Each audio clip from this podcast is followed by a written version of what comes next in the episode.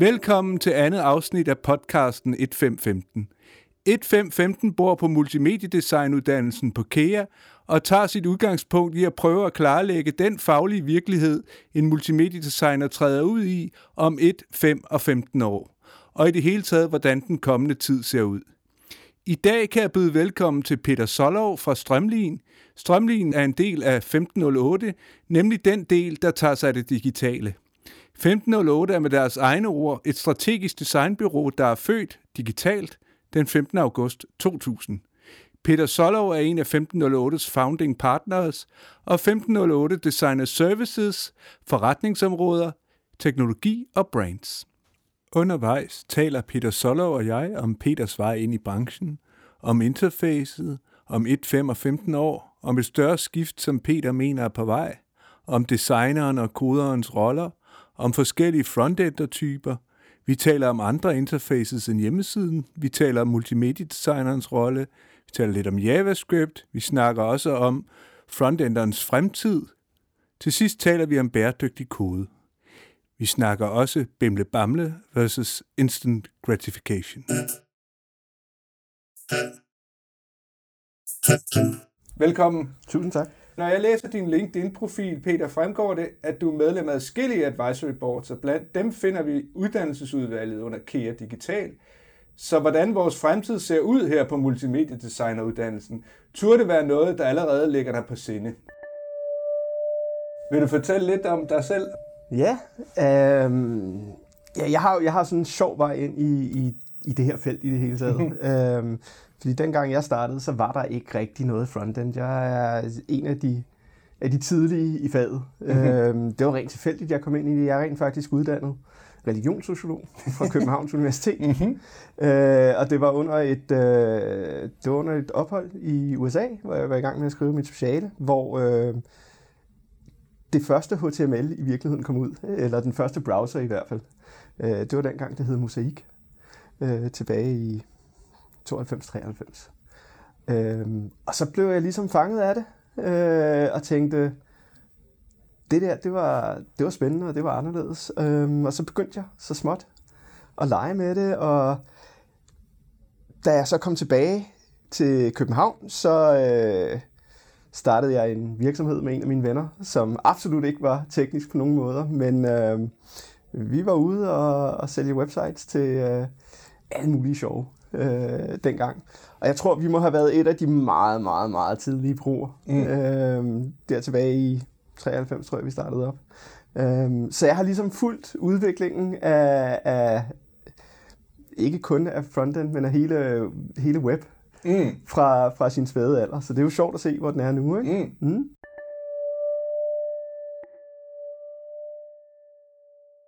Og så er du jo øh Head of Interface Design. Ja, eller jeg, jeg, jeg står for vores uh, interfaceudviklingsafdeling. Interfaceudvikling, mm.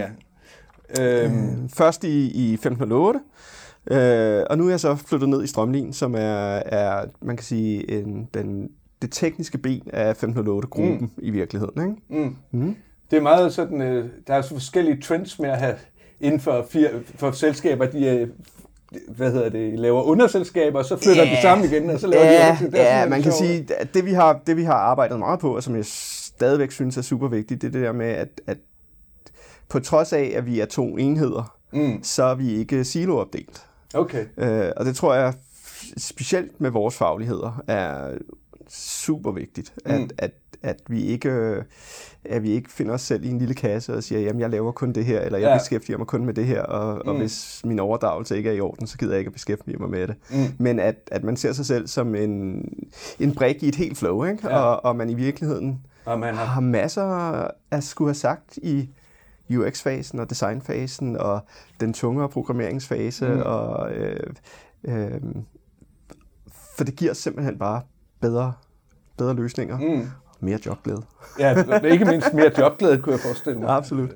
Nu kommer så det første et femten spørgsmål. Det er, ja. hvordan, vil, hvordan ser du øh, brugerinterfacet udvikle sig om et, fem og femten år?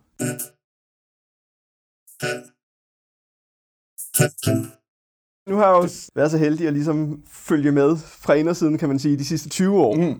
Øh, og man kan sige, at på den ene side er der jo sket utrolig meget. Mm. Og på den anden side, så er det jo... Altså, det er stadigvæk H T M L, vi sidder og laver. Det er stadigvæk JavaScript. Så kommer der det ene framework, så kommer der det andet framework, osv. osv. Mm. osv. Jeg tror... Jeg tror, at der kommer et større skift. Men mm-hmm. jeg er ikke sikker på, om det er om et, fem eller femten år. Okay. Øh, jeg tror, vi, vi er så... Altså, hele mobilbølgen, eller hele, hele det, at vi lige pludselig gik fra at være på et device, til at skulle være på alle mulige devices. Øhm, det, det skabte jo en, en, en ændring i den måde, man skulle tænke interfaces på, og den måde, man skulle tænke services på. Øhm, og derfra den måde, vi skulle tænke vores, vores kode på, øh, den måde, man bygger ting på, osv. osv. Og ud af det kom der jo også en række frameworks, som mere eller mindre er, er, er bygget til mobil meget mere end, end, end til desktop, for eksempel. Øhm, så, så der skete et skift, men det er stadigvæk, altså teknologierne i, i bund og grund er jo stadigvæk det samme. Mm-hmm. Øh, det er bare nogle nye måder at tænke på. Jeg tror, at vi kommer til at opleve, at på et tidspunkt, så vil vi bryde ud af de her devices på en eller anden måde. Jeg tror, at, at at vi skal... Men der skal jo stadig være en dims. Ja, der skal være en dims, men, men jeg tror, den bliver endnu mere divers, end, end den er nu. Altså nu, når vi sidder og arbejder, så, så er det jo skærmen. Om, om den er nitten hundrede, eller om den er syv hundrede og tres, mm-hmm. eller om den er tre hundrede, det er stadigvæk skærmen. Ja. Og vi har da snuset til, så var der Google Glass, så var der dit og der, du. Men det har været i det små. Mm. Men det tror jeg, bliver mere og mere og mere normalt, ikke? Jeg tror, jeg tror, vi vil få, vi vil få flere devices, vi skulle, vi skal, skal til at kigge på. Skal dimse med. Så tror jeg også, at, at efterhånden, som, som nye generationer begynder at bruge denne her teknologi, så har de jo nogle helt andre, de har nogle andre behov, men de har også nogle helt andre idéer om, hvordan ordentlig interface er, mm. og hvad en god service er. Mm. Så ting, som vi synes var fornuftige for fem år siden, ti år siden, de giver jo slet ikke mening til en ny generation, som er vokset op med det her som en integreret del af deres liv. Mm. Øh, der er jo de der klassiske eksempler, hvor, hvor barnet står på fjernsynet og kan ikke finde ud af, hvorfor de ikke kan swipe på det. Ikke? Ja, øh, swipe i ugebladet. Simpelthen, og jeg... jeg Og de her teknologier, de går bare meget stærkt, ikke? Jeg ynder, når jeg, når jeg er ude og snakke med, med, med jer studerende, så kan jeg godt lide at tage billeder med af en moviebox, som jo var noget, som hvis man er vokset op i firserne og halvfemserne, så ved man jo, at det var jo, så kørte man ned på tankstationen, og så lånte man en moviebox til at putte en film i, og så så man den. Mm. Og det var jo det, var jo, det, var det man brugte lørdagen på, ikke? Mm. Og jeg tror, hvis man spurgte nogen i firserne, hvad sker der om et, fem og ti år.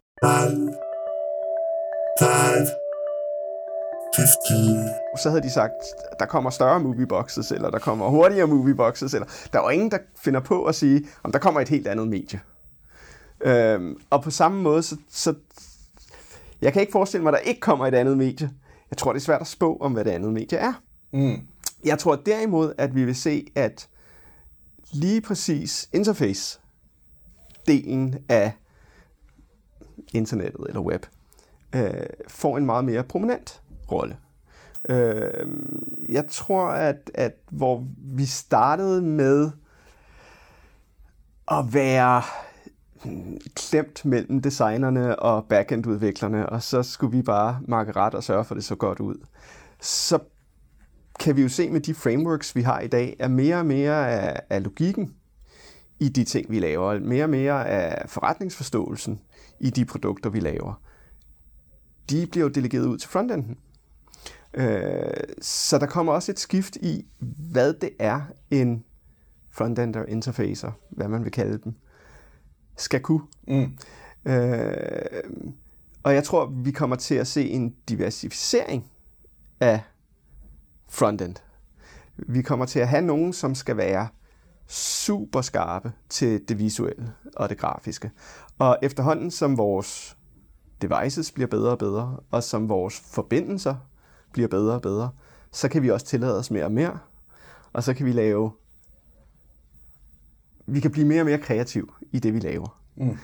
Øhm, og det er ligesom et skillset helt for sig selv. Samtidig så skal vi have nogen, som i virkeligheden fokuserer på logik og forretningsudvikling og klassisk programmering. Mm. Altså det mindre visuelle, men det mere forretningslaget. Men stadigvæk i en frontend? Ja, det er jo så det, der er sjovt, fordi hvad er frontend? Øh, er frontend, det er jo det, som bliver afviklet på klienten, ja. eller på, i, i browseren. Ja, ja, ja.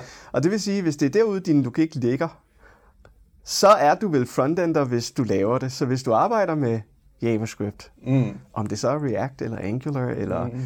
Node server, eller hvad som helst, så sker det jo på klienten, mm. og så er du jo frontend. Så er du frontend per se. Per se.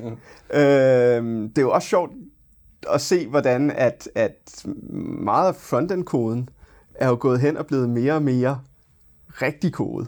Altså, vi er begyndt at snakke om, om, om typestærke klasser i JavaScript osv. osv. Det er jo helt klart noget, som kommer over fra, fra backend-verdenen mm, mm. og flytter over i, i, i, i frontend-delen. Ikke? Mm. Det tror jeg også er fordi, at, at når man begynder at kigge på de her forretningslag og logiklag, så kræver det en anden struktur og en anden, en anden måde at gøre tingene på. Mm.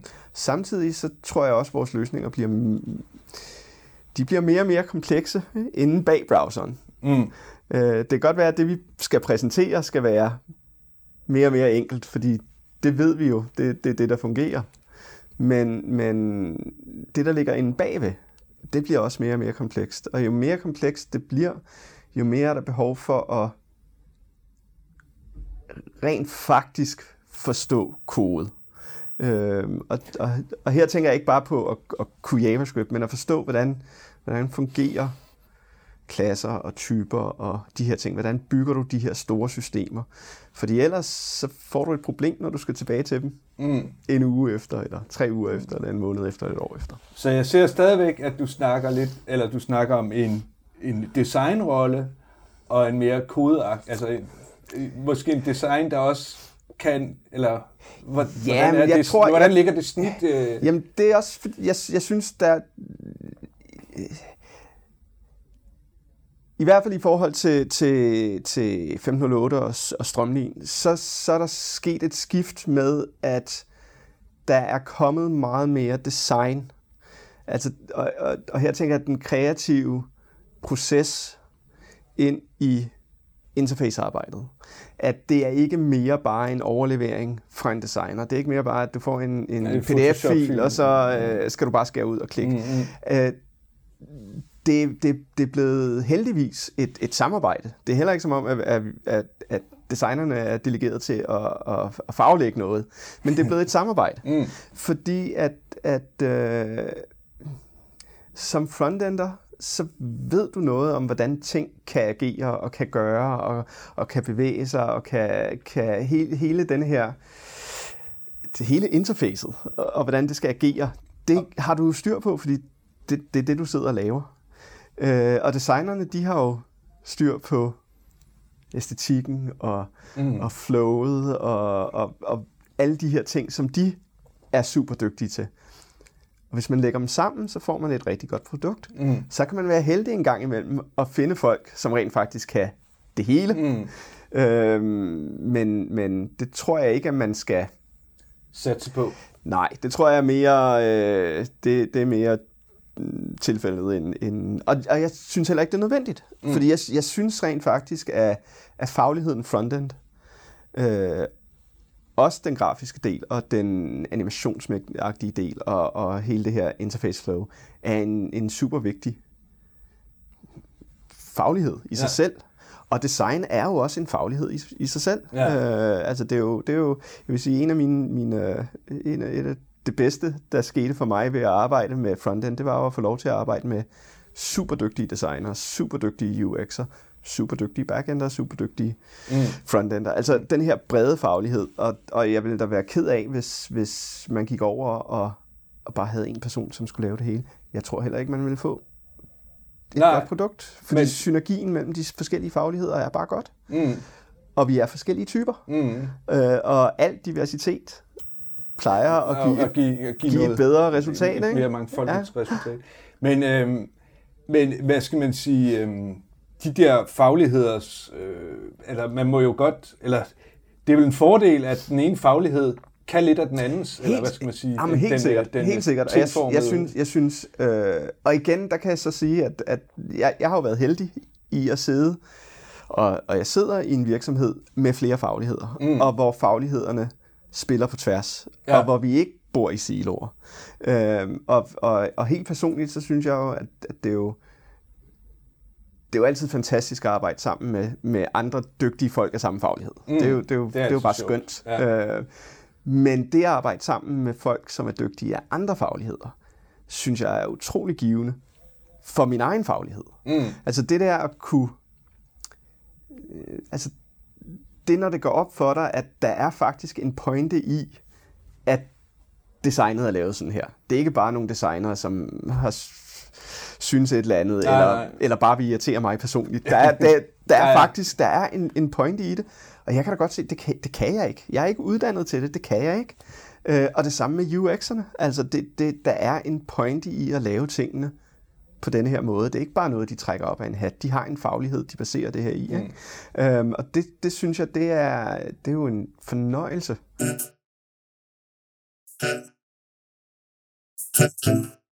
Og efterhånden, som årene er gået, så har jeg jo også lært forskellige ting. Og det er klart, som, som jeg tror, jeg tror de fleste frontender, hvis du spørger dem, så vil de også kunne sige, jamen læner du dig, læner du dig over mod U X og strukturdelen, eller læner du dig over mod designdelen, eller læner du dig over mod hardcore kode. Ikke? Mm. Og der tror jeg helt personligt, så, så har jeg lænet mig mere over mod U X og, og brugeroplevelsen, Øh, end jeg har på, på det tunge kode, mm. eller, eller på, på design. Mm. Øh, og det tror jeg, de fleste vil. Og det er også derfor, jeg mener, at, at, at vores faglighed, den er, den er jo super lækker, fordi den er så bred. Mm. Så du, du kan sætte dig ned og sige, jeg elsker design, men jeg elsker at, at få det til at virke på, en, på nettet. Mm.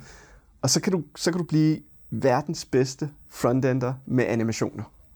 Eller du kan sige, du ved, jamen, jeg synes at bygge super komplekse React-apps, det er bare, det er livet. Og så kan du gå ned ad det spor mm. og blive super god til det. Ikke? Øhm, eller som mig sige, jamen, jeg, jeg, jeg er rigtig interesseret i, i ligesom helhedsoplevelsen, i interfacet og, og spille ind med det, og, og meget med, hvordan oplever redaktøren i virkeligheden vores produkter, fordi det er jo noget, som mange ikke tænker over, ikke? Og det er jo også, jeg ser i hvert fald i, i Strømlin, øh, at, at der er øh, der er frontend tit bindeledet også til redaktørerne. Øh, fordi vi sidder lidt, altså backenden, de, de sidder bagved og ser ikke så meget på på redaktørinterfacet, og, og, mm. og, og øh, U X'erne, de kommer før det ligesom er bygget, ikke? Så, så det bliver meget frontenderne, som, som bliver... Som, men, men man skulle jo tro, at, at redaktørinterfacet hørte under backend. Ja. Eller det synes jo. Jeg, jeg kan huske fra min ja, jamen de, det, igen, det, man skærer det jo på en milliard måder, ikke? Ja. Nu, vi arbejder jo rigtig meget med, med sådan nogle systemer som Umbraco mm. og Sitecore. Mm. Og der kan man sige, det, der, systemet findes jo.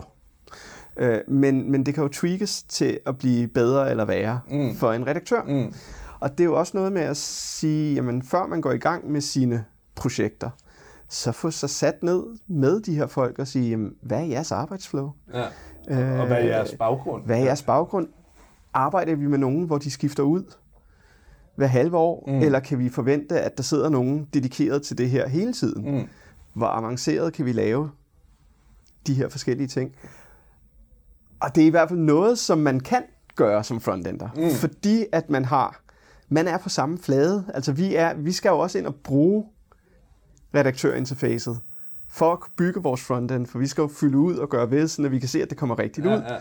Så vi er der også. Mm. Så, så jeg tror, at, at mange frontender får en, en anden forståelse for redaktører. Ja, ja. Jeg kan i hvert fald huske, at nu er det mange år siden, jeg sad ude, eller lavede Flash og sådan noget. Og så, man havde jo meget mere at sige til dem, der lavede backend. Mm. Jeg har brug for det her felt, mm. eller mm. det her skal skilles ad, ja. eller et eller andet. Ikke? Det var meget sådan den. Ja, ja. Men, og, og sådan er det jo til dels også i dag. Øh, heldigvis mere, end at vi bare siger, gør det og det og det. Så mm. sætter vi os jo sammen og siger, også. okay, vi har det her projekt, eller det her modul. Hvordan kan vi gøre det på en smart måde, når man kan gøre sådan og sådan og sådan? Jamen, det er måske ikke en god idé, fordi redaktøren kommer kun ind en gang hver mm. sjette uge, og så lad os finde en anden idé. Ikke? Ja. Øhm, så jeg synes, noget af det, som, som for mig også har været super sjovt som frontender, det var muligheden for at få den der øh, kontakt med første niveausbrugeren, fordi det er, jo, det er jo ikke så meget slutbrugeren, mm. men, men i virkeligheden dem, som, som er første niveau, og jeg tror noget af det, som, som jeg har oplevet øh, igennem årene, det er, at du kan lave noget, som er nok så fantastisk og super godt, og ser lækkert ud, og har et fantastisk øh, brugerinterface, og de flotteste animationer, og den vildeste backend. Men hvis redaktøren ikke kan holde ud og arbejde i det, så bliver det en fiasko, fordi så laver de noget andet, så gør de noget andet, så, så, ja. så ødelægger de det. Ikke?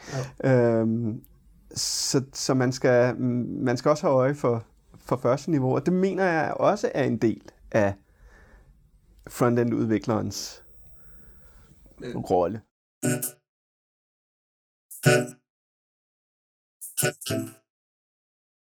Jeg synes, det var super sjovt. Jeg sad her i, i sommers øh, og så øh, SpaceX. Mm. Første bemandede launch. Ja, ja, hvad, ja det, hvad hedder han? Øh? Musks, ja. Øh, ja, det var jo, det var jo, øh, altså det var jo en designoplevelse i sig selv, må man mm. sige. Øh, og så så man cockpittet, og i stedet for alle de der knapper, man er vant til fra de gamle Space Shuttle, så er der jo bare en skærm. Ja. Og så klikker man på den, og så kom det ud dagen efter, at interfacet, det var faktisk lavet i JavaScript. Og, og der var jo meget skriven frem og tilbage, og der var jo, der var jo en, en del backender, der syntes, at det kunne da ikke være rigtigt. Men, men det var det. Og, og, og det synes jeg også er et, et tegn på fremtiden. Mm. At, at frontend er ikke mere bare delegeret til nogle websites, og, og det er mostly harmless. Mm. Det bliver faktisk integreret ind i nogle systemer, som er super avancerede og ekstremt kritiske. Mm. Øhm, Og det peger også på en fremtid. Mm. Og det er også det, jeg mener med, at, at det kommer andre steder hen. Yep. At det ikke bare websites mere. Ikke? Nej, det, det er også, også standalone styresystemer ja. og alt muligt. Og det tror jeg også, vi skal kigge på. Ja. Så det kunne også være en... en, en ja. Det er der, hvor interfacet også bevæger sig hen. Men nu tænker jeg på de mere spektakulære, øh, underlige dimser, der bliver indopereret i hovedet. Og jo, ja, talende det, tænder. Det, det, tror, eller, jeg, det jeg. tror jeg, altså, jeg venter jo stadigvæk på en flyvende bil. Men, det, gør, men, det gør vi jo altså. Ja, det, men, det, det har vi jo næsten fået. Næsten. Men, men, men hvis vi bare kigger på de her interfaces, ikke? Hvis vi kigger på biler, på, på alle vores, alle vores devices rundt omkring, som har et interface, som ikke er et decideret browser, men, men det er et eller andet interface, som, som man skal kunne bruge til noget fornuftigt. Det er jo også en frontend. Mm. Det kan godt være, at teknologien er lidt anderledes, men det kan også godt være, at man kan få øjnene op for, at i stedet for at sidde ned og lave et eller andet super custom noget, jamen så kan man faktisk bruge en teknologi, som jo nu er tyve år gammel og viser sig at være rimelig stabil. Øhm, og, og det var jo så det, som, ja, som Musk gør, Musk, ikke? Ja. Og, det, og det, er, det er måske også et... et det, altså, det passer jo rigtig godt til ham, fordi det er jo det, han gør. Ja, ja. Han går ud og siger, jamen, i stedet for at bygge tingene fra bunden, lad os da finde det, der virker. Ja. Og, og jeg tror, at det her kan måske være med til at sige, jamen, det kan da godt være, at fremtidens interfacer, de kommer til at sidde for... Øh, for Ford og for Folkevogn og for, mm, for dem her at bygge bilinterfaces. Ja, men det er sjovt, fordi, øh, eller fordi det var faktisk sjovt, fordi jeg sad og kørte i bil med en af mine venner i går, og så snakkede han om, at de der øh, hvad hedder det, de biler, som Musk laver, de hedder... Tesla. Tesla, ja. Mm. At de er så kedelige... Øh, vi, ja. Han havde sådan en, en, en, en Citroën, ikke? Og de er så kedelige, der er bare en skærm, ikke? Ja. Alle de der små lamper og, ja. og alt det der, øh, som også var i, kan man sige, i, i, i Apollo-kapslen, ikke? Som absolut. Var alle mulige... Ja, ja. Flick-switches og halløj, ikke? Ja. Altså, nu er det bare en, et interface, et, det er det, men, men det er også lidt det, jeg taler om, at, at jeg tror, at hvis du spørger en, en ny generation, så mm. vil de måske ikke synes, det er så kedeligt. Så vil de jo nej, synes, nej, at det er, det er rigtigt, utrolig det er rigtigt. Arkaisk at have knapper og ja, lamper, der ja, blinker, ja, ja, ja. Ikke? Det er, så, så det er da klart, vi i, i vores generation, vi er jo, vi er jo vant til noget, ikke? Mm. Og man føler sig heller ikke helt tryg. Ved nej, at det er digitalt readout i stedet for... Hvis, når jeg har sat knappen i den position, så ved man det, så, så det er. Men, men og det, er jo, det er jo bare den måde, vores hjerner nu er, ja, ja. er, er kodet på. Ikke? Ja, vi, er, vi kan godt lide noget taktilt. Men, men jeg, jeg, jeg, jeg tror, der må komme noget. Ikke? Øhm, om det er et hop, ligesom da vi, da vi fik vores mobil, øh, som jo faktisk var et stort hop. Ja. Øh, eller om det er noget helt andet, det tror jeg er svært at, at sige. Jeg tror, der kommer til at ske en masse med den måde, vi kan bruge vores kode på. Øh, I Strømlin arbejder vi rigtig meget med, med machine learning og artificial intelligence, og, mm. og hvordan man kan inkorporere de her elementer af udvikling i frontend-koden. Øh, der er jo allerede Øh, nogle forskellige frameworks til at, at ja. arbejde med, med A I i mm. JavaScript. Mm. Øhm, og man kan da også forestille sig, at det går endnu videre, og, og at man kan begynde at bruge machine learning til at assistere en, til at bygge ting. Mm. Øh, og så er det jo et helt andet skillset, vi skal ud i, fordi så skal vi til at finde ud af, hvordan får vi vores A I's til at bygge de ting, som vi rent faktisk gerne vil have, ikke? Mm. Øh, hvem altså, okay. det er, det er, kommer det ud i uh. Ja, så, det er, så der, er jo, der er jo masser af muligheder, ikke? Så mm. jeg tror, om et år, så tror jeg stort set, vi er, hvor vi er i dag. Mm. Der er kommet nogle nye frameworks, det gør mm. der jo hele ja, tiden, det, det og de er blevet bedre og mere solide. Jeg tror, der er nogle tendenser, vi ser i dag.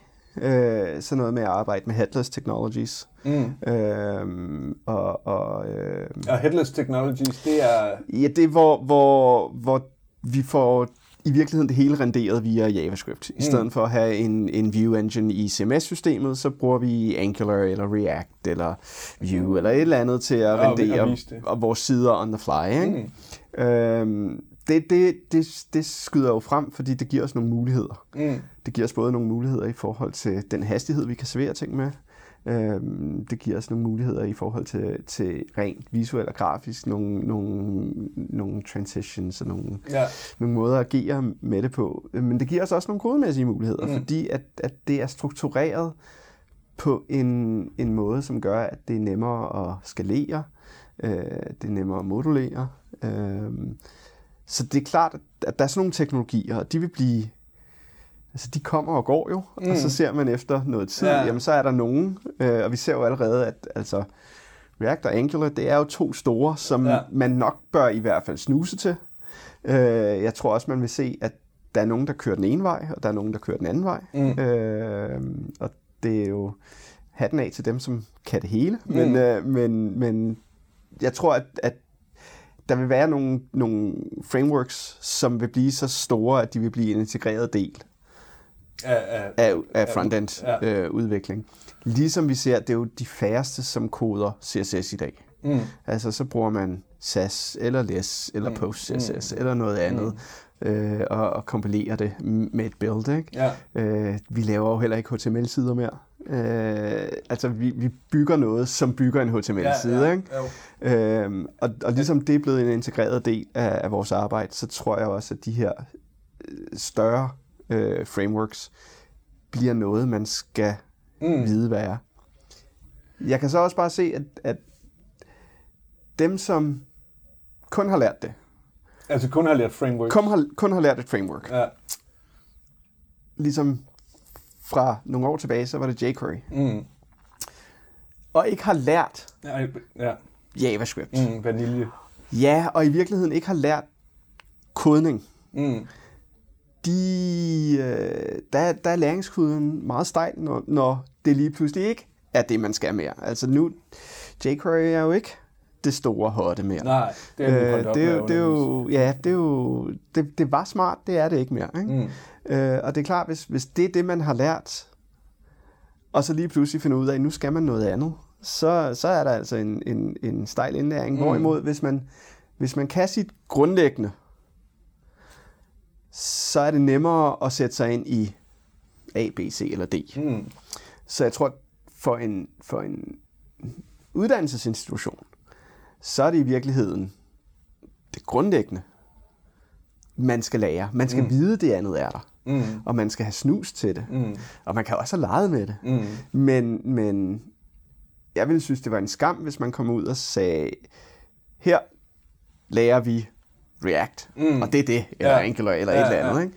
Hvorimod, hvis man kommer ud og siger, her lærer man at, at kode frontend. Så hvis der kommer nogen og siger, jamen, du skal kode i Vue, jamen, så sætter jeg mig ind i det, ja, ja. Fordi jeg kan kode. Mm. Øhm, så jeg tror, der, der kommer nok endnu mere fokus på at blive udviklende frontender, altså kode frontender, øhm, i fremtiden.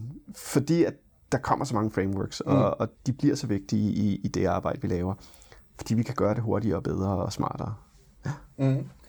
Hvordan, men hvis man nu ser på, hvis man, øh, ja, nu spørger jeg det sådan lidt meget lavpræget, mm. vil du for eksempel nu undervise, at vi, øh, vi bruger, hvad hedder det, WordPress, mm. uden, altså som REST A P I, yeah. og så vil man så kombinere det med, med uh, React? Ja. Yeah. Okay. Og det, og det, ja, altså... eller, ja. eller det, jo, det, det, det, jamen, det kunne det, være... Ja, selvfølgelig en, kunne man det. Ja, altså, men det vil ikke være det mest op... Jo, jo, det, fordi pointen er jo ikke at blive ekspert i at lave WordPress til React. Nej. Point, point. Fordi du, du aner ikke, du, altså hvor får du, hvad for nogle bureauer bruger WordPress med React, så kan du få job der. Ja. Men altså et andet sted, som ikke bruger det, hvad kan du så der? Mm. Øh, men det betyder ikke, man ikke, selvfølgelig skal man da lære, at man kan tage et, et C M S-system, og så kan man hooke det op med, noget. med en anden teknologi mm. på en eller anden måde med et eller andet i midten. Men, men jeg tror, man skal være varsom i at, at bruge så meget fokus på en teknologi og et produkt og ja, skal... så videre og så videre, ikke? Mm. Øhm, at at man skal selvfølgelig man bliver nødt til at prøve det. Ja. Og, og Jamen... der er WordPress og React jo. Ja, nu er nu er det ikke lige React vi har brugt, fordi det bruger underviser vi kun i på hvad hedder det valgfaget ja. På tredje semester. Ja. Men vi har lavet, haft et forløb, hvor vi nu kommer vi til at snakke ja, ja. meget fagfagligt ja. Eller hvad det hedder. Men øh, vi har haft et forløb, hvor vi laver, hvor vi bruger det der øh, hvad hedder det, REST A P I, ja. Ja? Og så får vi, så de studerende får en masse JSON ud, mm. som de bygger noget øh, halløj, hvad hedder det, H T M L rundt ja. Om, ikke? Og, øh, og det er super øh, kontraintuitivt, de er ved at, de er hader det, eller ja. Du ved, de er virkelig, åh oh, gud, og de, så de der åndssvage, eller hvad de hedder, de der, øh, hvad hedder det, øh, WordPress-sider, de standardsider, de kommer ud med to endpoints, ja, ja. Eller sådan noget, ikke? Ja. Og så skal de sidde og botanisere i dem, og sådan noget, ja. Og lave klasser, øh, og det er meget...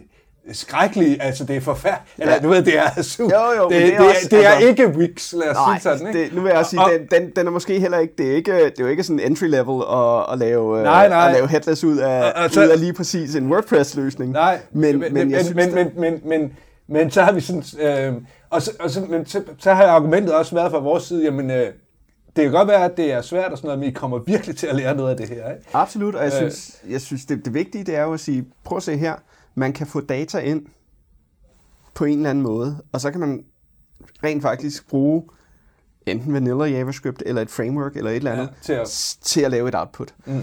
Og, og det, det, er jo, det er jo i virkeligheden en dekobling mellem C M S-systemer og, ja.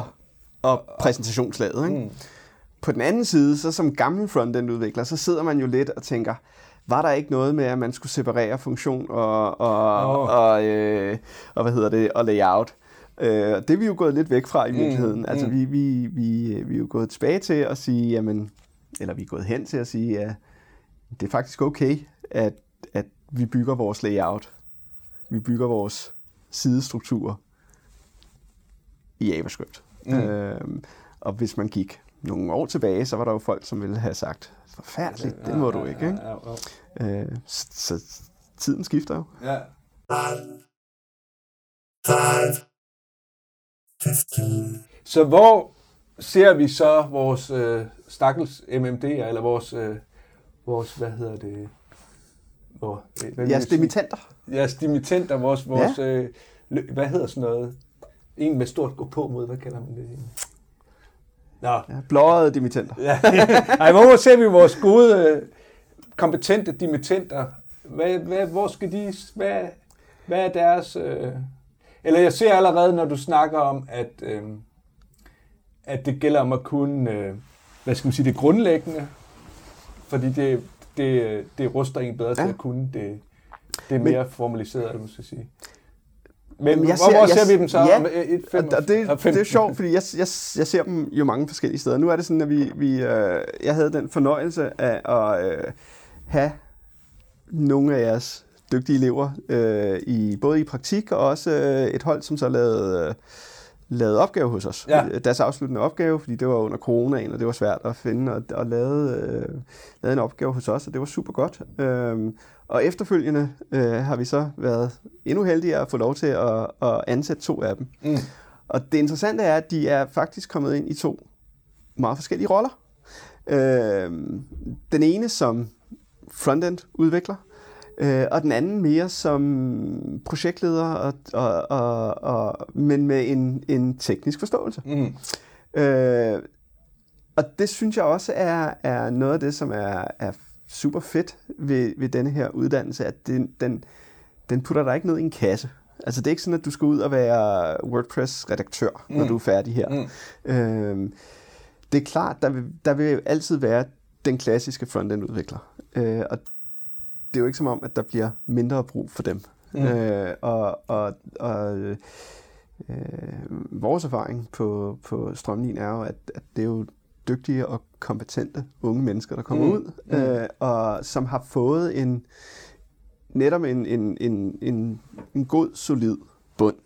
Og så er det klart, du lærer jo først rigtig noget bagefter. Ja. Og, og der er jo ingen, der regner med, at, at når man er nyuddannet, så kan man det hele. Nej. Eller ved lige præcis, hvordan mm. denne her virksomhed virker. Ikke? Og det er også det, er også det at, at hver virksomhed har jo sin egen måde at gøre ting på.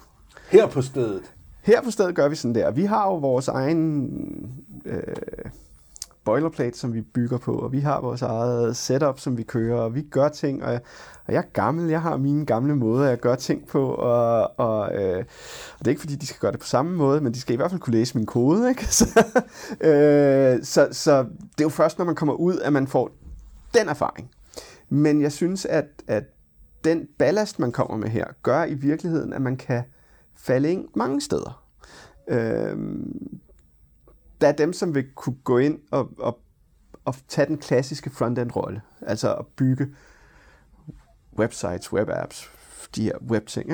Ikke? Øhm, så er der dem, som vil være super skarpe i, i hvad kan vi sige, multimediedelen af det. Ikke? Altså i animationer, videoer, øh, tre D, alle de her ting.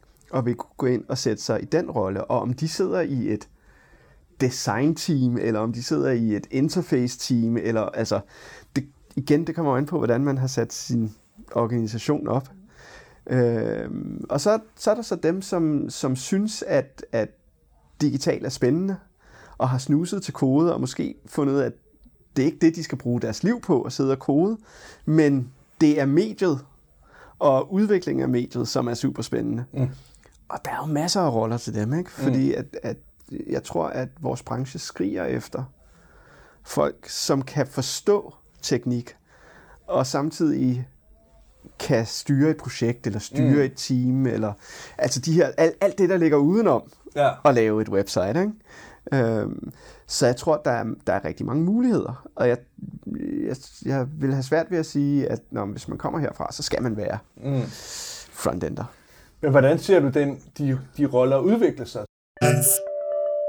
Jamen, jeg, jeg tror, at øh, altså frontenderen, det, det er jo meget det, vi har snakket om. At, at jeg tror, jeg tror, man skal nok regne med, at man skal komme endnu dybere i kodning, for at blive frontender i fremtiden. Mm. Altså, man skal virkelig kunne lide at nørde kode, mm.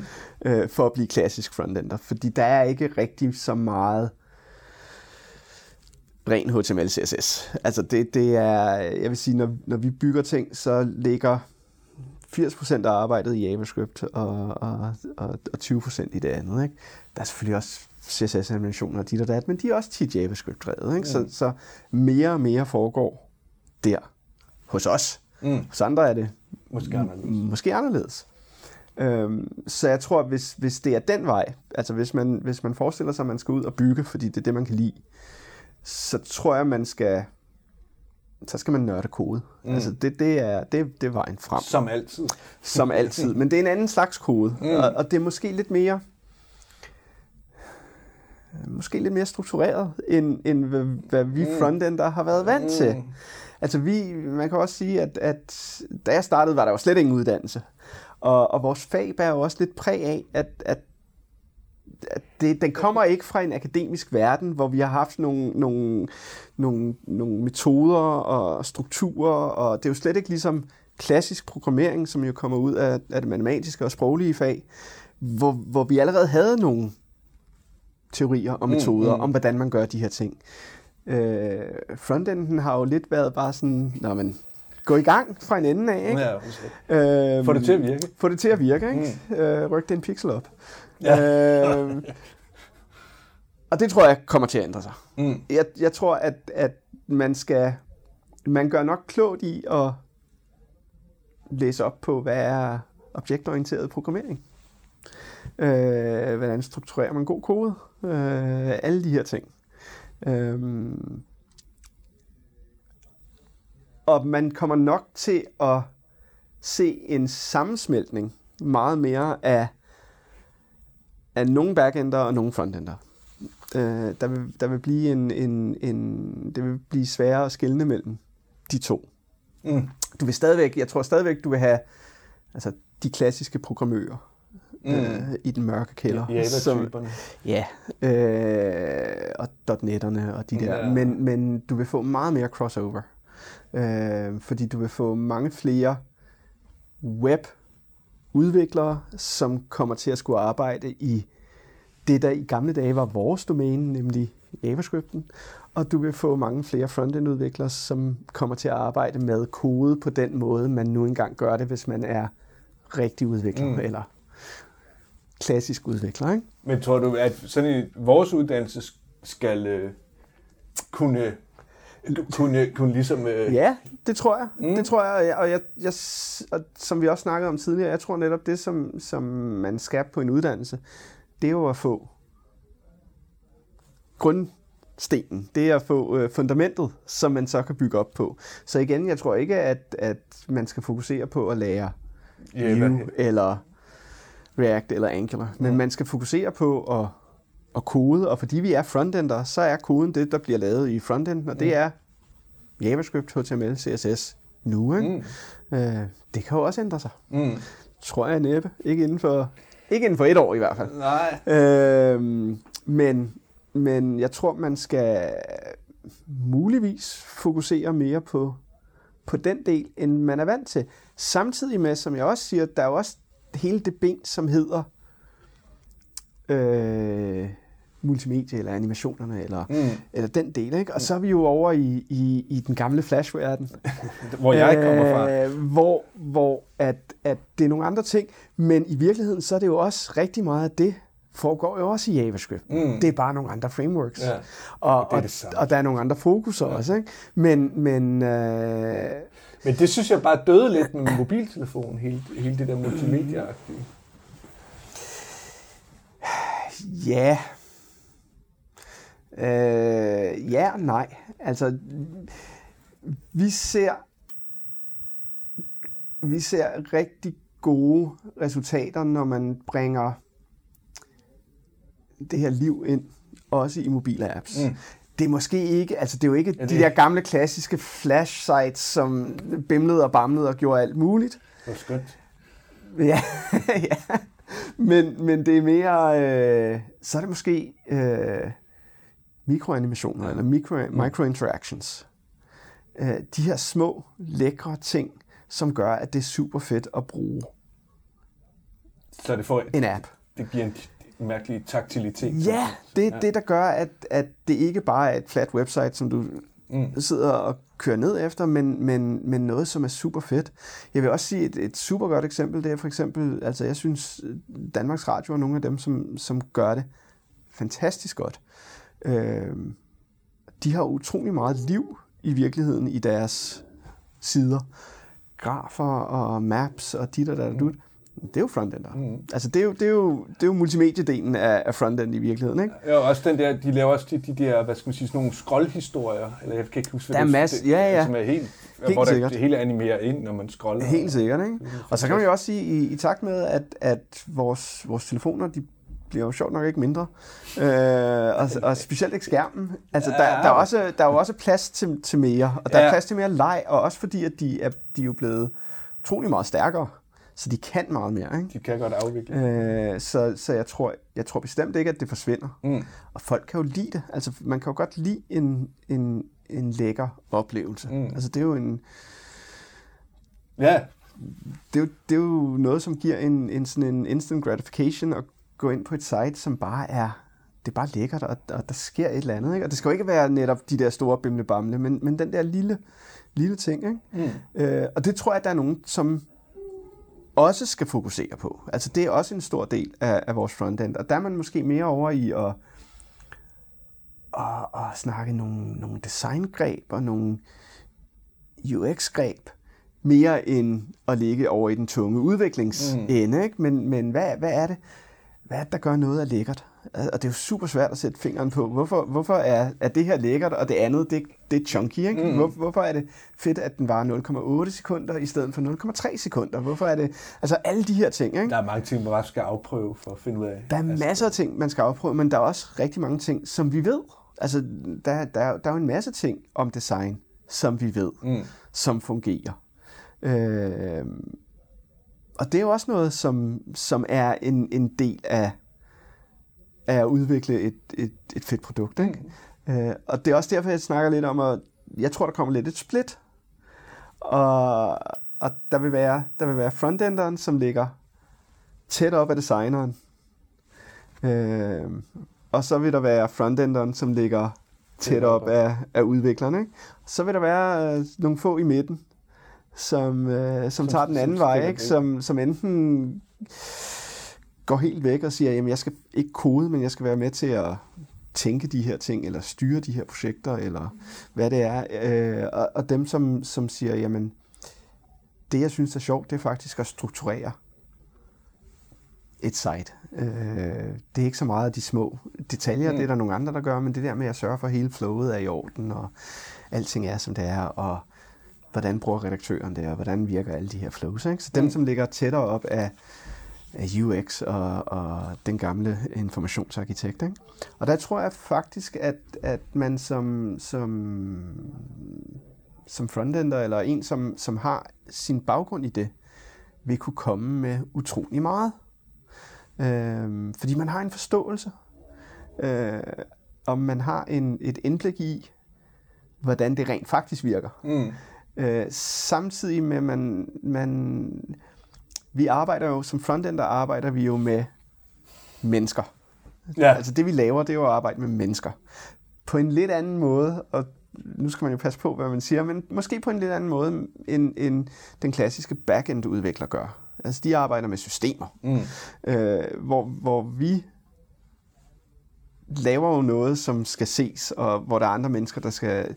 Så derfor så tror jeg, at, at, at vi som frontender har en... Det, man får bare denne her tanke med, hvordan, hvordan oplever slutbrugeren det. Mm. Og det tror jeg er noget, som er utrolig vigtigt, som du kan bringe med i en meget, meget bred vifte mm. i virkeligheden. Mm.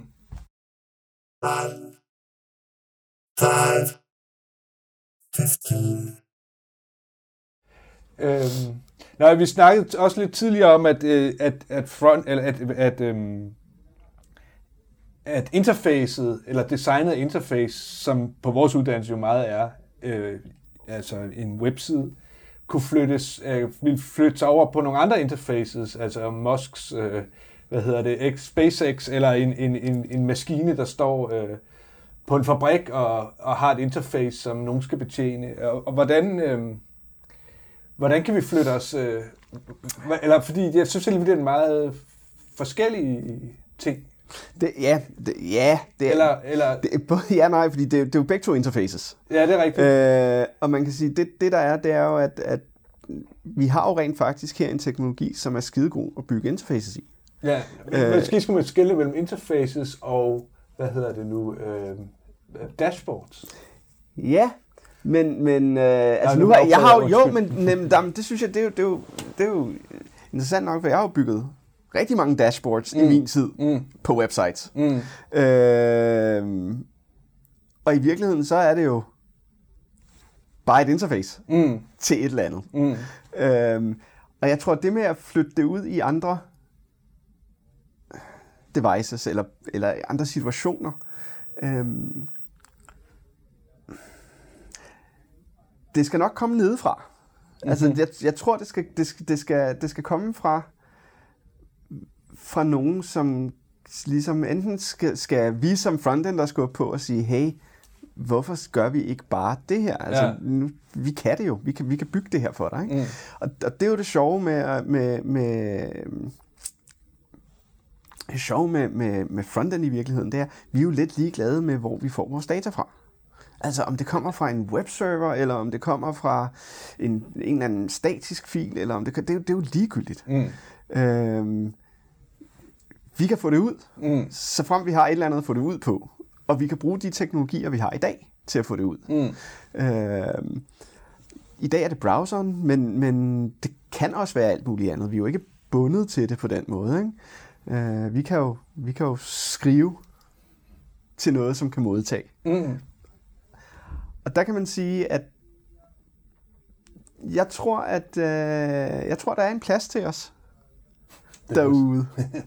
Øh, og jeg tror, at, at folk vil få øjnene op for, at der sidder en række super talentfulde folk, som har lang erfaring med at bygge interfaces og dashboards og alt muligt i nogle teknologier, som nu er afprøvet, og man ved virker, og som er hurtige. Og jeg tror også, det er det. Altså, mm. det, det, er jo, det er jo relativt nemme teknologier at arbejde med. Og med de frameworks, vi har i dag, så er det også ordentligt struktureret kode, og der er styr på yeah. garbage collection. Og mm. Så det er, jo ikke, det er jo ikke sådan noget cowboy-kode. Mm. Øhm, så man kan sige, hvorfor ikke bare bringe det ind andre steder? Mm. Men det er klart, der er nogen, der skal skubbe, for jeg tror, det er de færreste, som sidder ude og tænker, hey, hvorfor laver vi ikke bare det her i JavaScript? Fordi de fleste vil nok have en idé om, at det hører til websites. Ja. Yeah. Men der er jo nogen, der gør det. Mm. og og, øh, og det kunne da være, det kunne da være super spændende, hvis man fra Keas side gik ind og sagde, hey, kan ja. vi prøve at lave noget andet mm. end, end et website? Mm. Hvad nu hvis, det kan godt være, at det stadigvæk kører i en browser, men hvad nu hvis det... Hvis det var et overvågningssystem af en... Øh, som, eller et, et eller andet... Et eller andet, andet, og man kan sige, i virkeligheden så er der jo ikke den... Altså, der var jo rigtig mange klassiske frontend-udviklere, som gik hen og blev app-udviklere. Mm. Øh, og man kan sige, at det er stadigvæk på en skærm, men det, det er jo ikke en browser mere. Altså, vi, vi er over i noget andet, men det var jo mange af de samme redskaber og mm. teknikker og måder at tænke ting på. Mm. Så, så den overgang, der var, var jo heller ikke vild. Øh, og på samme måde, så vil jeg da mene, at, at alle de displays, vi har over det hele, det er da bare oplagt mm. at komme ind i den del. Mm. Hvordan det sker, og hvornår det sker, det, har jeg, det, men, men, det ved jeg ikke, men jeg synes, at det, det, der, det, det der er en bold videre til Kea. Ja, det, det, det må jeg, den, den tager vi på os. Ja. Når man, når man sidder der i S-toget, og der står fire hundrede og fire på det der. Jamen, der er jo alle mulige ja. steder, ikke? Og en ting er, en ting er, er, er outputtet. En anden ting er også inputtet. Mm. At sige... Selvfølgelig er meget af det, vi laver, det er webbaseret. Det kommer fra et eller andet C M S-system et eller andet sted, mm, eller mm. forskellige services. Men vi kan også få data fra alt muligt andet. Mm. Altså det kan være øh, IoT-devices, eller øh, statiske systemer, som står og sender et eller andet, mm. eller øh, altså, øh, ja, hvad som helst, mm. som vi kan bruge. Mm. Øh, og efterhånden, som vi kan tage alle de her dimser og sætte sammen til, til nogle produkter, som, som giver mening for folk, og som løser folks problemer, så kan vi også begynde at lave ting, som er sjovere, øh, og måske giver mening på en anden måde, øh, end bare at lave websites. Ikke at der er, altså jeg synes jo, det er skønt bare at lave websites, men, men det er jo også, øh, det, er jo, det er jo kun sjovt, når, når de websites, man laver, rent faktisk løser et problem. Øh, og der tror jeg, vi kan løse rigtig mange problemer ved at begynde at, at inkorporere data fra alle mulige andre steder. Øhm, og, og, og der er de teknologier, vi har i frontenden, de er jo klar til det. Mm. Altså om det er via et ja, REST A P I, eller, eller ja, det fra, om det er rå JSON, eller hvad, ja. altså det, det er jo, det er jo sådan set ligegyldigt, eller et endpoint, som vi kalder med et A P I, eller hvad som helst. Det er jo, det er jo sådan set, det er jo irrelevant. Pointen er, at vi kan få noget data, og så er vi super gode til at udstille det. Mm. Øh, om vi gør det på en desktop, eller en mobil, eller en skærm i din bil, eller på dit ur, eller hvad som helst, så synes jeg, at vi har en rolle øh, i det hele. Eller vi har i virkeligheden mange roller. Og vi tror, skærmen bliver ved med at være der. Ja, det... Jeg tror, skærmen vil være der i, ja. i noget tid. Jeg tror, vi får nok en flyvende bil, før vi får øh, tre D standalone øh, ja, ja. projekteringer. Ja. Men skærmen ændrer sig også. Mm. Altså, det, det er jo klart. Øhm, øh, da, da vi... Da jeg startede med at kode, jamen, så byggede man jo alting op i en tabel, fordi man vidste, at skærmen var otte hundrede og tres, eller hvad den nu var. Ikke? Så det var det, og så passede alting. Og det var jo lige pludselig, da, da alting skulle kunne ændre sig, det var jo, det var jo et paradigmeskift, mm. at vi skulle arbejde responsive.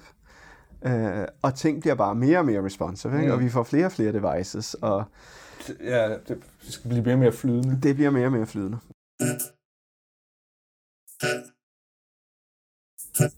Lad os snakke om øh, bæredygtig kode. Hvad er bæredygtig kode? Ja, hvad er, i, i, i din, hvad er i bæredygtig kode? Jamen, jeg mener, i virkeligheden så for mig er det, at når jeg siger bæredygtig kode, så tænker jeg på to ting. Jeg tænker på intern bæredygtig kode, og så tænker jeg på ekstern bæredygtig kode. Mm-hmm. Og man kan sige, intern bæredygtig kode for mig, det er jo kode, som øh, som kan, kan stå tidens øh, hvad hedder det? Tand. Tand eller, eller ja, stå, som, stå, for, stå for omskiftninger. Ja, i, øh, øh, simpelthen at, at, at, at bygge ting på en måde, så de kan, de kan have en, et langt liv, øh, sådan at, at det faktisk er bæredygtigt for dem, man bygger for. Mm. Sådan at de kan øh, skalere øh, og opgraderes. Øhm, fordi så bliver det bæredygtigt både for os som dem, der producerer det, mm-hmm. øh, at vi kan komme tilbage til det og gøre ting, mm-hmm. men også i høj grad for, for vores kunder. Øhm, men, men, men hele den, det, alt det der, det har, det har jo altid været god skik, kan man sige, ikke? Eller god softwareudviklingsskik, ikke? Jo, det har altid været god skik. Ja, det, jeg siger ikke, at man har praktiseret den gode skik, men jeg siger... Nej, men jeg, jeg tror, at... at Ja, det det, jo ligesom det, jeg tror, jo, men jeg tror, det jeg oplevede på et tidspunkt, det var, at vi fik alle de her forskellige frameworks. Øhm, og og man, har, man har jo en eller anden... Øh, man har jo en lyst til at gå ud og prøve noget nyt. Mm. Og også fordi, at vores, vores fag er jo nyt mm. og, og spændende og ungt, og, og, og har jo ikke et eller andet fastgroet, sådan her gør vi. Mm. Så man har den her tendens til, når der kommer noget nyt, så kaster man sig mm. over det. Og det kan være super sjovt. Men efterhånden, som man... Nu har jeg jo været, hvor jeg er i, i rigtig mange år, og har siddet med kunder i rigtig, rigtig mange år. Og jeg kan jo godt se, at, at de kunder, hvor vi har bygget på måske ikke den nyeste, mest fantastiske, revolutionerende kodebase, mm. øh, de har det nemmere, End, end dem, hvor vi lige prøvede et eller andet, fordi det var det, var det nye. Ja, det var det lige fede. Det var der så ikke måneden efter, men altså, nu, nu ligger der det her projekt lavet i et eller andet framework, og der er ingen, der kan huske, hvad det er. Ikke? Og det er ikke understøttet mere. Eller hvis man ikke tager sig tiden til at, til at, at tænke over, hvordan man laver sine ting. Mm. Men det kræver jo sådan set et meget sådan, hvad skal man sige, et, et meget stort metablik, ikke? At gå overskue de der... Jo, det, det... Eller overskue det rigtige teknologivalg. Det er en ting, det er at overskue et teknologivalg, ikke? Og det andet, det er jo også at overskue, hvordan man, man så sætter sine ting sammen. Mm. Og det tror jeg... Det tror jeg er noget, man lærer. Det, det, det er ikke... Altså, jeg, jeg synes altid, det er sjovt, når der står lærer kod på tre uger, ikke? Nej, det, altså lærer kod på ti år, eller sådan ja, noget lignende, ikke? ti tusind timer. Øhm, fordi det, det er jo noget, der kommer med erfaring. Øh, og det er jo også noget med, at man, man skal brænde sig et par gange, og, mm. og det skal gøre ondt, og så, mm, mm, så lærer man det. Og det er jo også noget med at komme ud som, som ung, og så sige, øh, jeg kan rigtig meget, fordi det, hold kæft, hvor er de dygtige, de unge, der kommer, ikke? Mm. Men jeg kan også lære rigtig meget. Mm. Øh, og komme ud og sige, jamen det kan godt være, at ham der er et gammelt røvhul, som ikke har styr på det nyeste, mm. men måske har han nogle pointer i at gøre tingene på mm.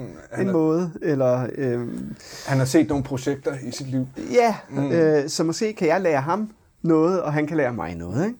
Så, så, den, så den interne økologi, eller hvad skal man sige, den interne bæredygtighed i, i, i, i bæredygtig kode mm. handler så... kan vi blive enige om, måske handler om, øh, om god kodepraksis, som den faktisk altid har været. Ikke? Ja. At man laver en base, som der kan arbejdes videre på, der kan skalere ja. og, og alle de der ting. Ja. Ikke? Så, så man ikke... Øh... Det gør det, men det, det der er paradokset i det, det er jo også, at man bliver meget hurtigt så fanget. Mm. Øh, og det er derfor, jeg synes, det er enormt vigtigt at hive unge folk ind. Mm.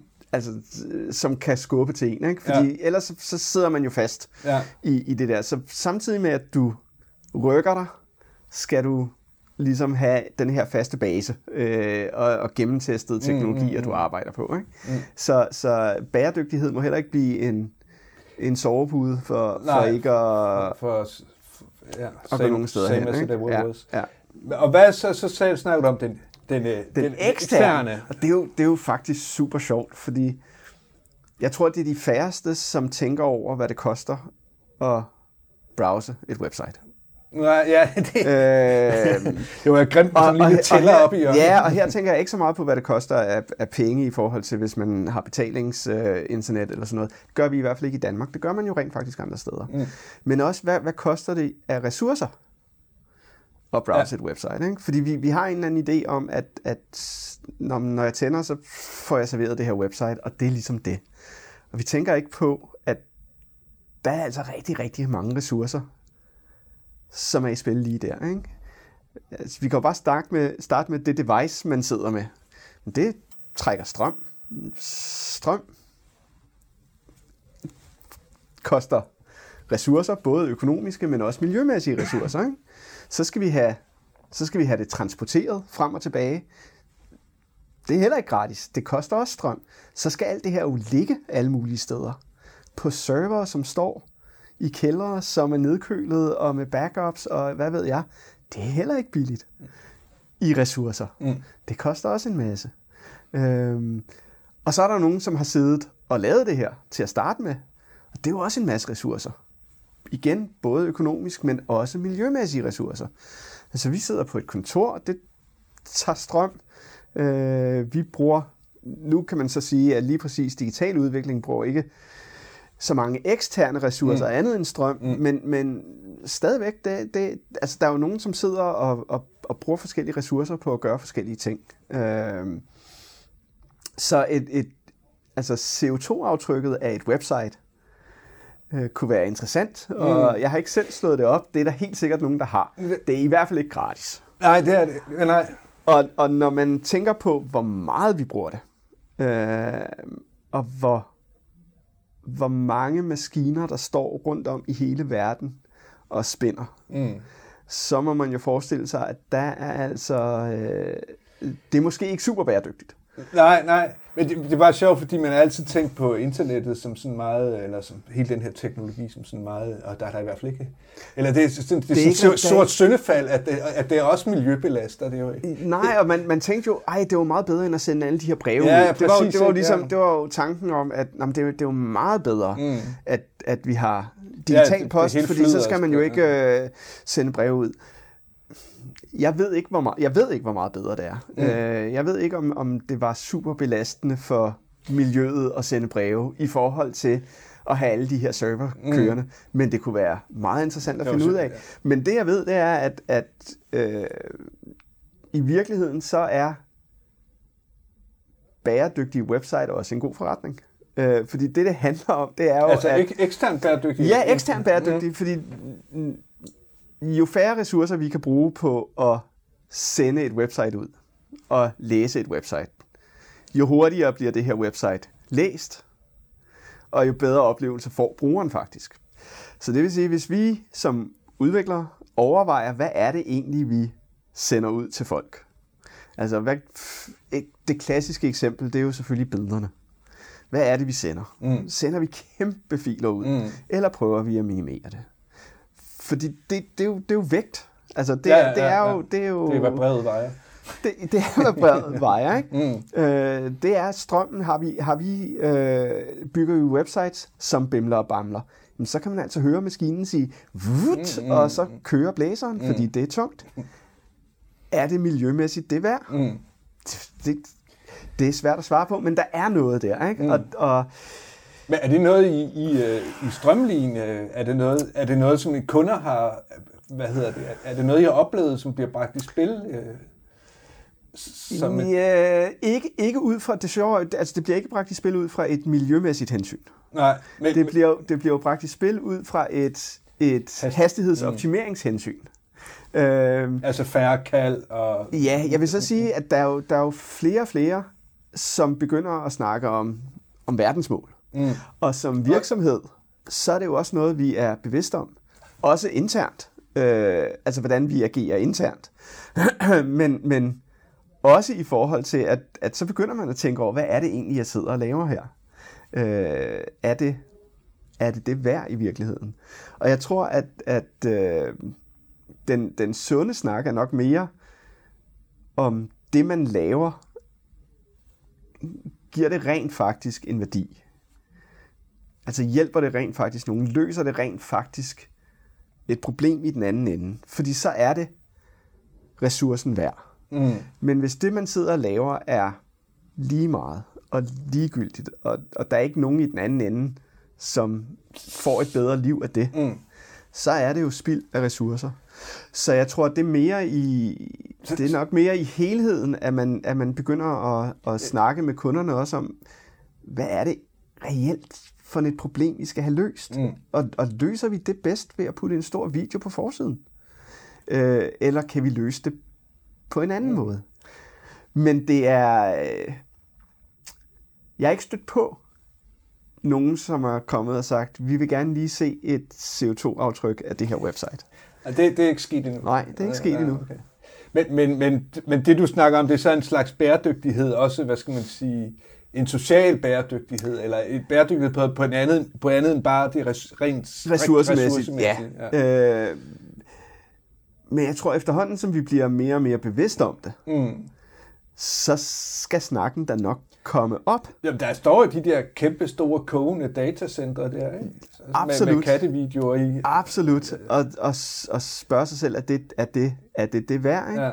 Ja. Øhm, Og jeg tror, vi, vi er nok kommet ind på bæredygtighed fra en anden vinkel, som er, er netop denne her, ja, mm. som er, er netop mere denne her, hvad kan man sige, service design-vinklen, mm. som hedder, at, at det her produkt i virkeligheden noget værd for brugeren? Mm.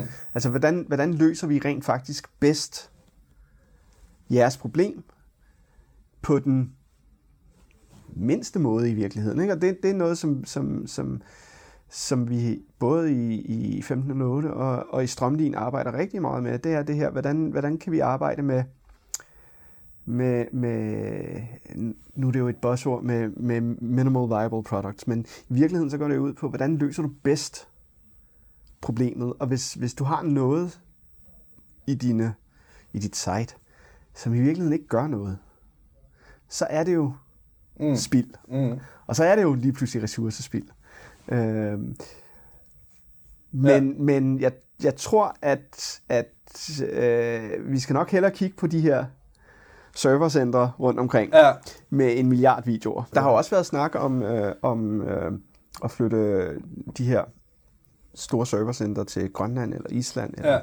eller, eller Norge øh, og få naturlige afkølinger. Det, det giver jo god mening, ja, ikke? Okay. Øh, så, og, og, og det er jo rigtigt. Men jeg, jeg synes også, øh, der er jo også en bæredygtighed i ikke at servere noget, som er ligegyldigt. Ja. Ikke, altså, ikke lave, hvad hedder det? Hvad hedder det, info, eller hvad hedder sådan noget, content-spild? Ja, altså det, som fordi, madspild. Ja, fordi det, altså det, er, det er jo netop, det er jo spild, mm. øh, og, og, og alting tager ressourcer at lave os, og, og, og, og producere og servere. Mm. Øh, og og hvis, hvis det bare er, altså, ja, hvis, det, men... hvis det er ligegyldigt, så, så fjern det, ikke? Mm. Det er jo super svært at få, få forklaret folk af, du har fem tusind sider, der er tre af dem, der bliver vist. Fjern dog de andre. Ja. Fordi selvfølgelig ligger de at tage plads. Mm. Og det, det koster, men mm. det gør det. Mm. Øh. Så det, du snakker om, eller ja, det, så, så, så den bæredygtige kode, som i den strømbesparende kode, er måske ikke så vigtig som, hvad skal man sige, øh, den... Jeg vil sige, det er ikke noget, vi, vi, vi, det er ikke noget, som der bliver fokuseret særlig nej. Meget på. For uden at vi gør det jo, fordi vi vil gerne have lean code, ikke? Vi vil gerne have ja, ja, ja, det mindste, ja, ja. Vi vil gerne servere, men vi gør det ud fra nogle andre, vi gør det ud fra nogle andre hensyn, netop ja. Hurtig load, uh, first buy og alle de ja, her ting. Ja, ja. Men jeg tror mere, vi kigger på produktet og siger, har det en værdi? Ja. uh, og hvis det ikke har, så er det i hvert fald ikke bæredygtigt. Mm. Heller ikke i det miljømæssige, fordi så er det bare spild af ressourcer. Mm. Ikke?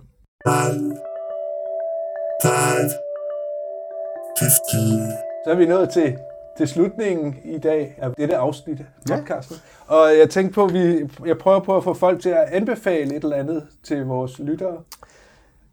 Anbefale noget? Altså, ja. et, det kan være hvad som helst. Øh. Et stykke software. En dejlig sang. En, øh, en, øh, en bog. En bog. Altså, jeg, jeg var jo... Jeg blev meget betaget af The Age of Surveillance Capitalism, ja. Da jeg læste den. Ja. Øhm, og og jeg, jeg mener, det er noget, som burde være fast på pensum med, af, hos alle, som arbejder med digitale medier. Øh, fordi der tror jeg, vi står over for et paradigmeskift øh, i, i hele vores... vores øh, hele vores samfund og vores økonomiske strukturer. Øh. Og det giver, det giver, det giver øh, hvad hedder det, hang til eftertanke. Mm. Og sige, hvad er det egentlig, vi sidder og fodrer mm. ja. Ind i monsteret? Ja. Og vi er jo med til at gøre det, når vi sidder og bygger de her ting. Mm-hmm. Øh, og igen, hvis, hvis det, vi gør, i virkeligheden ikke har nogen betydning for nogen, så er vi i den grad med til at fodre monsteret, ikke? Der er nogen, der siger, at, at, at, at, at hele, hele, alle de der oplysninger, alle folks data og sådan noget, mm. var ligesom, var ligesom jern i jorden eller olie. At, at de var bare heldige, at, at, ja. at de første, at Facebook var bare ja. Heldige, at de, at de ja. Stødte på den oliekilde ja. Først, ja. Og nu sidder de så med den. Jamen, og det var slet at... Og det gør de jo. Det er jo, det er jo skræmmende, at vi jo, vi jo Vi er jo ikke engang produktet mere, vi er jo ressourcen. Ja, ja. Altså, vi, vi, vi bliver bare minet. Mm. Øh, og, og, og man sidder sådan lidt og tænker, ja, yeah. What can I do? Hvad kan man gøre? Og samtidig så kan man da blive, blive både bekymret, men også, også lidt skuffet over, at, at, at, at en... en branche, som man troede var de gode, mm. viser sig at være ligesom alle de andre brancher. Øh, at, at det, det er bare det samme igen og igen og igen. Men jeg synes, det spændende, det er jo, at, at det her har nogle, det har nogle konsekvenser, som er lige så store, som den industrielle revolution havde, eller som agerbruget havde, eller alle mm-hmm. de andre ting. Øh, Jeg tror bare, ligesom de konsekvenser, så er det desværre nok først, når man kigger tilbage på det som historiker, at man vil se dem, fordi når man er i dem, så, jamen, så, er, det, så er det svært at forholde sig til. Ikke? Det er også bare ligesom, vi er lige i starten af den her altså starten af det her ja. paradigmeskift ja. eller sådan et eller andet. Ikke? Ja, ja. Det, og man synes også, man alle de der med, det, med valg, mikrotargeting, ja. alt det der halløj, ikke? Det, det er sådan noget, det, det er start. Det. Eller det er sådan noget, der kan lade sig gøre i starten. Ja, ja, ja. Forstår du, hvad jeg mener? Og, og hvad, kan, hvad kan de ikke gøre? Ja, ja, hvad, hvad kan de ikke finde på? Og, og, og, og jeg, jeg tror ikke på, at man går ind og stopper og siger... Nu, fordi når det er der, så er det der. Men, mm. men man skal jo finde ud af, hvordan man, mm, man, regulerer. man regulerer, ligesom man gjorde med industrien mm. og alt andet. Mm. Ikke? Øhm, fordi ellers så, så har det jo nogle, nogle konsekvenser, som vi slet ikke kan... Og, og vi lader os jo ressourcegøre, fordi det er et fedt produkt, vi bruger. Ikke? Ja. Man kan jo godt lide at bruge og fedt. Fordi det er nemt. Ja. Altså, fordi at, at det, det kan vi bare. Ikke? Mm. Øhm, ja. Men øhm, ja... Hvad hedder hun? Margrethe Vestager. Ja, så er det jo dejligt, når der er nogen, som så øh, som kan prøver at gøre noget. Ikke? Og, og jeg tror da også, vi vil se inden for kort tid, at der kommer til at ske et eller andet. Altså, man, man har jo lagt mærke til, at der nu popper de her cookie ja. consent op overalt. Man bliver bare idiot af dem, jo. Jo, jo, men, men jeg tror, at der er flere og flere af os, som siger nej tak. Ja. Det given, eller hvis man får, når man får valget, så, så siger, siger man, man nej. nej tak. Ikke? Ja. Og, og så, øh, så har vi jo et problem i, at vi lige pludselig ikke har den data, ja. som kan gøre, at vi kan lave et bedre produkt, fordi vi ikke ved, hvordan folk agerer. Mm-hmm. Men samtidig så er der jo nogen, som står et helt andet sted og, og løber tør for olie, så at sige. ja, ja, ja. Øhm, og det bliver interessant at se, hvad der sker med det. Mm. Mm. Jamen tak for i dag. Det var en fornøjelse. Sådan fik jeg sendt Peter Sollov lidt hurtigt ud af døren. Det var Multimediedesigneruddannelsens fremtidspodcast femten femten. Del podcasten med en ven, hvis du kunne lide det, du hørte. Din vært var Claus Mandal Hansen.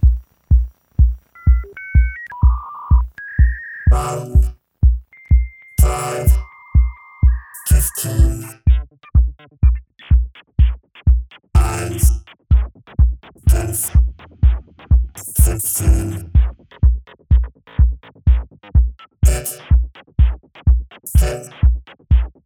fifteen, fifteen.